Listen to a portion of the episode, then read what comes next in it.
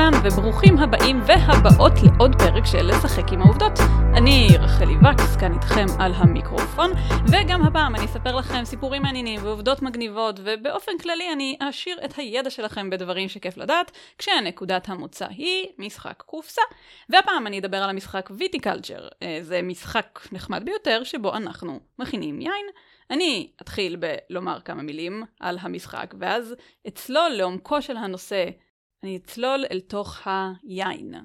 שזה נשמע קצת מצחיק, אני לא יודעת איך לצלול לתוך יין, אם יש כזה בריכה גדולה, או אגם, אם זה כזה, משתכרים מזה. בכל מקרה, אני אה, אדבר על יין, על סוגים שונים של יין, על אופן הייצור של המשקה הזה, וגם על המקום והמשמעות המיוחדת שלו בחברה ובתרבות שלנו. אז, אין מה להתעכב עוד. מזגו לעצמכם כוס יין, טוב או זול, מה שבא לכם, כי הנה אנחנו מתחילים.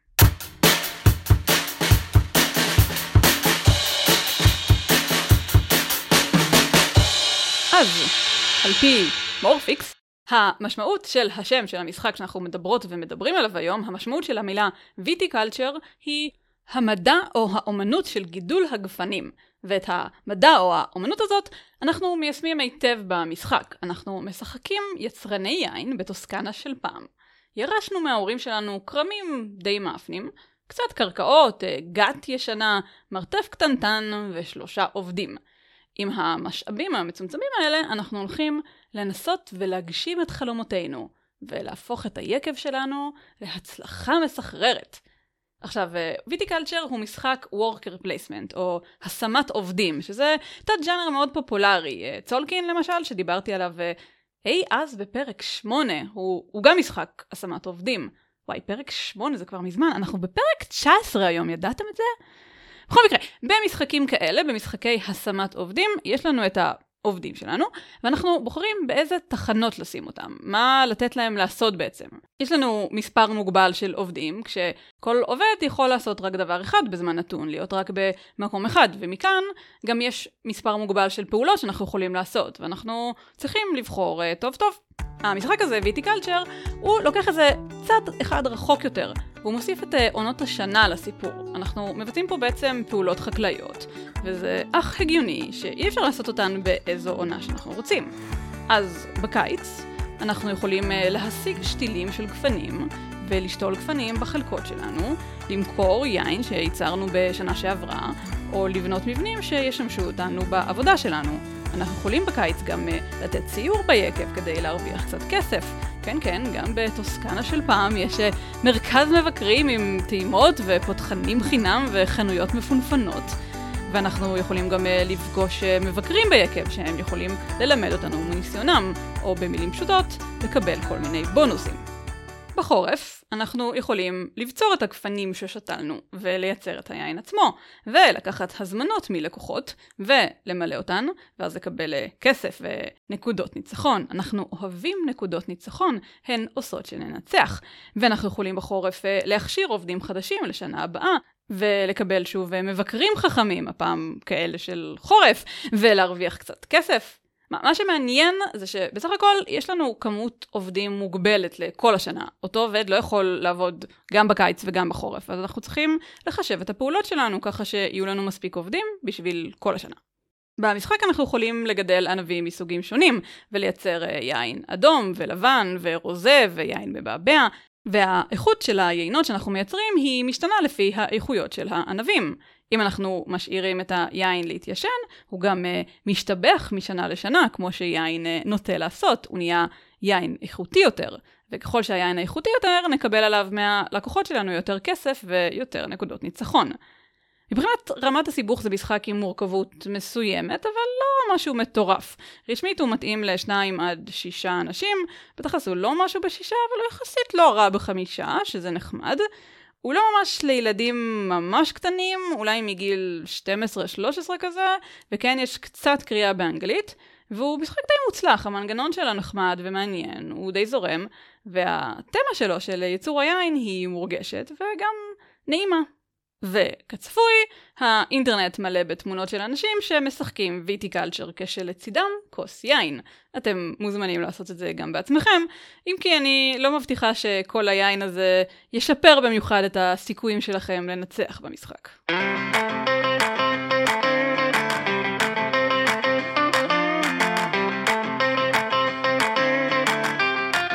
אז יוצאים מהמשחק ויטיקלצ'ר אל תרבות היין האמיתית עצמה, אנחנו צריכים בתור התחלה להבין מה זה בעצם יין. ובכן, התשובה הפשוטה היא שמדובר במשקה ענבים אלכוהולי, אבל הוא לא חייב להיות אלכוהולי. כלומר, ביהדות לפחות, תירוש, שהוא מיץ הענבים בלי האלכוהול, גם התירוש נחשב ליין, כולל כל הכללים המדוקדקים של הכשרות שיש ליין ביהדות, והברכה של שישי בערב של בורא פרי הגפן, שאומרים את זה גם עליו, גם על התירוש. ויין גם לא חייב להיות מענבים. אם אנחנו אומרים פשוט יין, לרוב אנחנו מתכוונים ליין ענבים, אבל אפשר לייצר יין גם מדברים אחרים. יש לנו למשל יינות שזיפים, ויין אורז שאוהבים אותו באסיה. אגב, כשמשתמשים במונח שכר, הכוונה היא ליין שלא מיוצר מענבים. אני אוהבת את המונח הזה, שכר, הוא גורם לי להרגיש שאני לא יושבת בבר, אלא במסבאה או בבית מרזח. עכשיו, בכל המושג הזה של יין, החלוקה הכי בסיסית לסוגים היא ליין אדום ויין לבן. מה שמעניין בהקשר הזה זה שמה שנותן ליין את הצבע זה קודם כל הקליפה של הענב, הזג.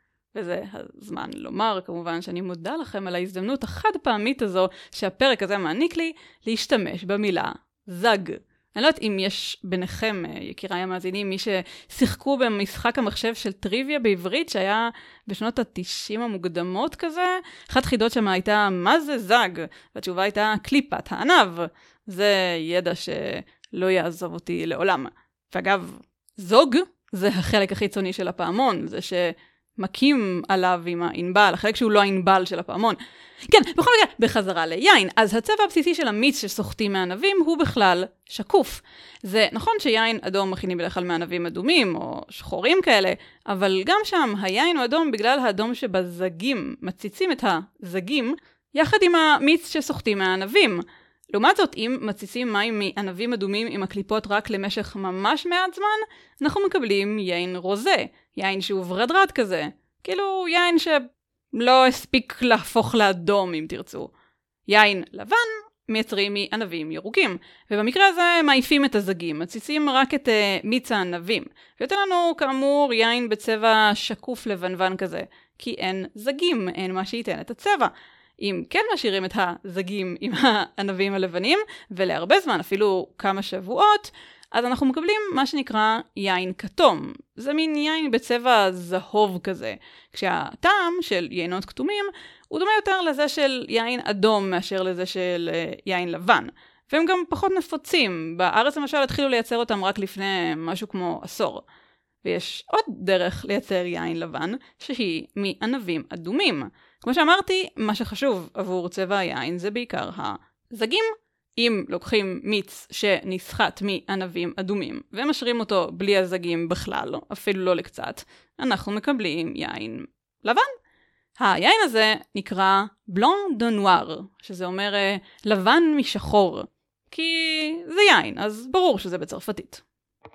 חוץ מזה, יש לנו גם יין מבעבע, יענו uh, יין עם גזים. כדי להפוך יין למבעבע צריך פחמן דו-חמצני, כמו בקולה וכאלה. יש סוגים של יין מבעבע שמוסיפים אליהם פחמן דו-חמצני בהמשך, ובמבעבעים האיכותיים יותר, כמו שמפניה, דואגים שהרבה פחמן דו-חמצני ייוצר ביין כחלק מהתהליך של התסיסה, ואז פשוט כולאים אותו בבקבוק של היין, בעצם אה, פחמן דו-חמצני אורגינלי. האיכותיים במיוחד הם כמובן אלה שבהם זה קורה בשיטה המסורתית של חבל שמפניה. שיטה שנקראת שיטת שמפני, או למתוד שמפנואז, כי זה יין, אז אה, ברור שזה בצרפתית. סוג אחר של יין הוא יין מחוזק, שזה בעצם יין שעוצרים את התסיסה שלו באמצע ומוסיפים לו עוד אלכוהול, אז הוא אלכוהולי במיוחד. וברוב הסוגים הוא גם מתוק במיוחד, כי נשאר בפרי סוכר שלא תסס עדיין, שלא הפך לאלכוהול. יינות מחוזקים מוכרים זה יין שרי ויין פורט. אגב, בכל הקטעים האלה, המשחק ויטיקלצ'ר לוקח לעצמו חירות אומנותית נקרא לזה. במשחק יין אדום מכינים מענבים אדומים, יין לבן מכינים מענבים לבנים, עד כה נגיד הגיוני, אבל יין רוזה מכינים מערבוב של ענבים לבנים ואדומים. זה לא נכון.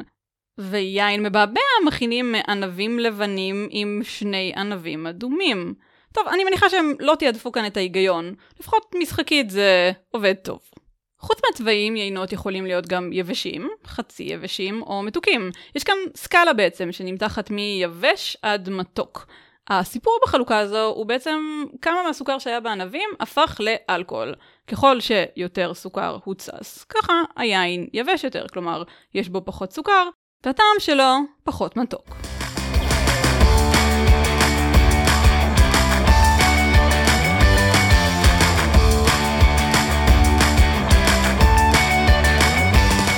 אז בואו ונדבר על התהליך עצמו שמתואר במשחק ושקיים במציאות, בואו ונדבר על ייצור יין. הכל מתחיל כמובן בגפנים. בעצם לא כל סוג של ענב מתאים ליין. יש גפנים שהם גפני מאכל, וזנים אחרים שהם גפני יין. בעצם גפן זה השם של הצמח, והענבים הם הפירות שלו.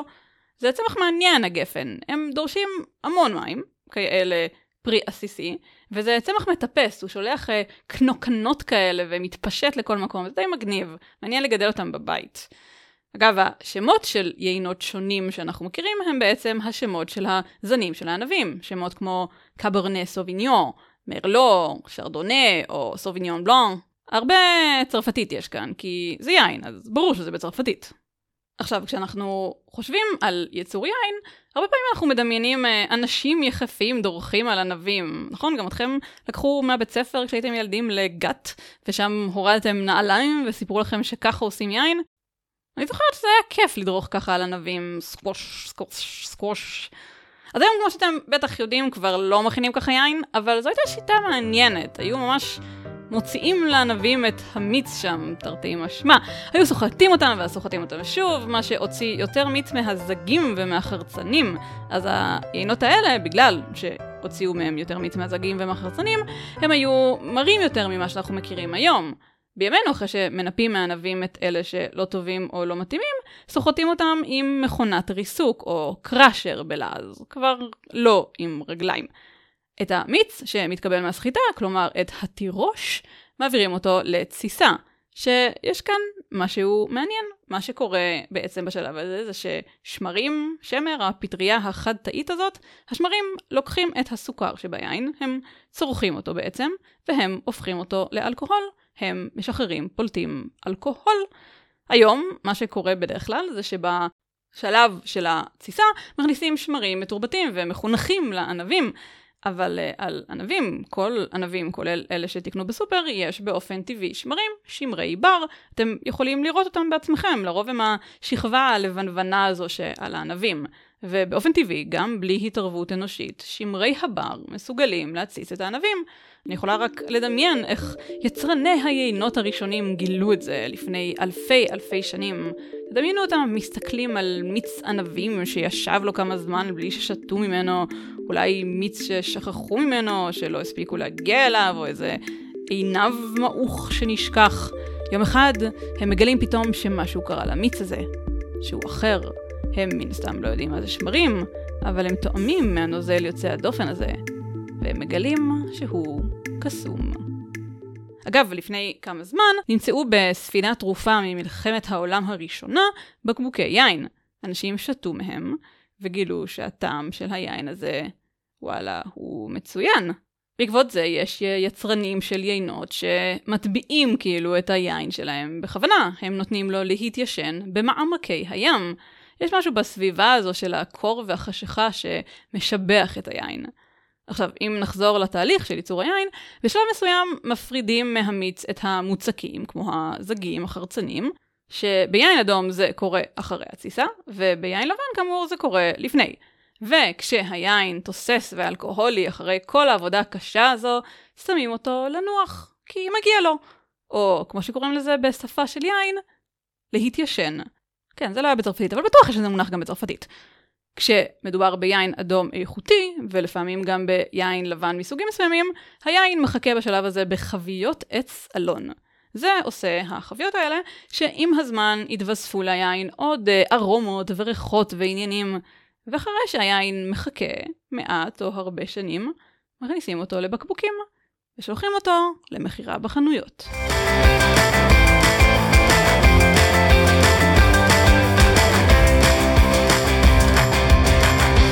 לכל מה שאמרתי עד עכשיו, יין הוא לא רק משקה. הוא לא רק uh, מיץ עם אלכוהול, הוא הרבה יותר מזה. לאורך ההיסטוריה היה ליין מעמד חברתי ותרבותי משל עצמו, מעמד מיוחד. נגיד במצרים היה ליין תפקיד בפולחן. והמצרים הרי יודעים על מה הם מדברים, הם סוגדים לחתולים. ביוון וברומא היה אל מיוחד ליין, דיוניסיוס, הלא הוא בקחוס. ועד היום יין הוא לא סתם עוד משקה. אם נסתכל על הדתות המונותאיסטיות, אז ביהדות הגפן היא אחת משבעת המינים, ואין ממש שמחה בלי יין. יש את היין של הקידוש בשבת, בחגים, את אה, ארבע הכוסות בפסח. למעשה, היין הוא המשקה היחיד שזכה ביהדות לברכה משלו, אותה ברכת אה, בורא פרי הגפן מהקידוש. אגב, אה, חוקי הכשרות של יין הם מאוד קפדנים. אם גוי רק פותח בקבוק של יין, היין הופך ללא כשר. היסטורית, הסיבה לכל זה הייתה שעובדי אלילים היו משתמשים ביין בפולחן שלהם, וחס וחלילה שלא נשתה יין ששימש לפולחן כזה גוואלד.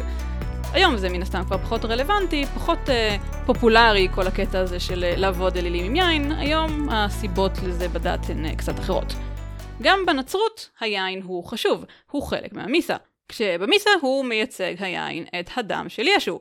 בגלל כל הקדושה הזו של היין בשתי הדתות המונותאיסטיות האלה, זה מעניין בעיניי שבדת המונותאיסטית הגדולה השלישית, באסלאם, היין דווקא אסור לחלוטין לשתייה, יחד עם uh, שאר המשקאות החריפים.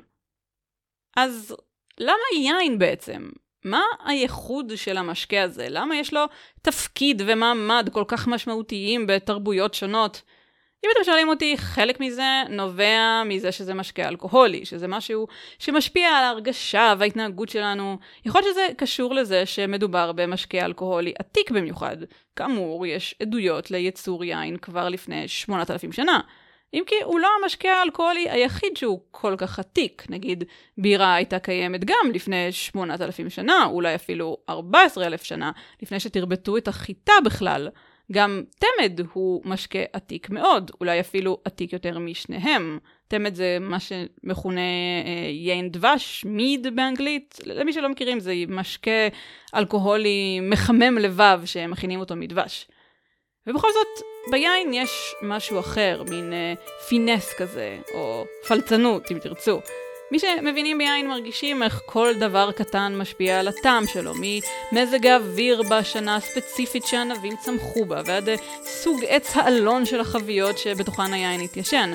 וגם מבין מי שלא מבינים ביין, רוב האנשים יכולים ליהנות פשוט מלמזוג לעצמם כוס מבקבוק יין שעלה 30 שקל, להתיישב אחר הצהריים על המרפסת ללגום יין אדום ומחוספס ועמוק, יין לבן וקליל ומתקתק, ולהסתכל על האופק. לחיים. אז, עד כאן עוד פרק של לשחק עם העובדות. אני, כתמיד, רחלי וקס, אחת והיחידה, ואם נהניתם אתם מוזמנים לעקוב אחרי הפודקאסט באפליקציית הפודקאסטים שלכם, תחצו על עוקב, עוקבת, subscribe, ירשמו, מה שיש. ובואו תעשו לייק בפייסבוק לרחלי עושה דברים, ותבקרו, כדאי לכם לבקר באתר רחלי עושה דברים, חפשו בגוגל רחלי עושה דברים, או כנסו ל racheli.me, r-a-c-h-e-l-i.me. אני גם אשים שם בקרוב לינקים לכתבות שלי על יין קרח, שזה יין שמיוצר מענבים, שבוצרים אותם בעודם קפואים, כזה מוקדם מאוד בבוקר, בלילות קרים, ועל המאמצים של הגיאורגים לייצר יום אחד יין על מאדים, שזה מגניב. אם עשיתי לכם חשק להכין יינות בעצמכם בלי להסתכן בכתמים שממש קשה להוריד בכביסה מניסיון, אתם מוזמנים לקנות את המשחק ויטיקלצ'ר דרך הכישורים שבתיאור הפרק. בחודש הבא נהיה כאן שוב עם עוד משחק קופסה מעניין ועוד דברים מגניבים שאפשר ללמוד בעקבותיו. והפעם נהיה בנושא אדריכלי יחסית. אלא אם אני אחליט לשנות את דעתי ברגע האחרון או משהו, אני תמיד שומרת לעצמי את הזכות הזאת, אבל מה שאני לא אחליט, בכל מקרה, לא. אני לא הולכת לדבר על פנדמיק. אז עד החודש הבא, או אפילו קודם אם אתם לא מאזינים לפרקים שלי לפי הסדר או בדיוק בזמן, תודה שבאתם, תאזינו שוב, כדאי, כיף פה, ומעניין, וביי ביי לכם, ונשתמע.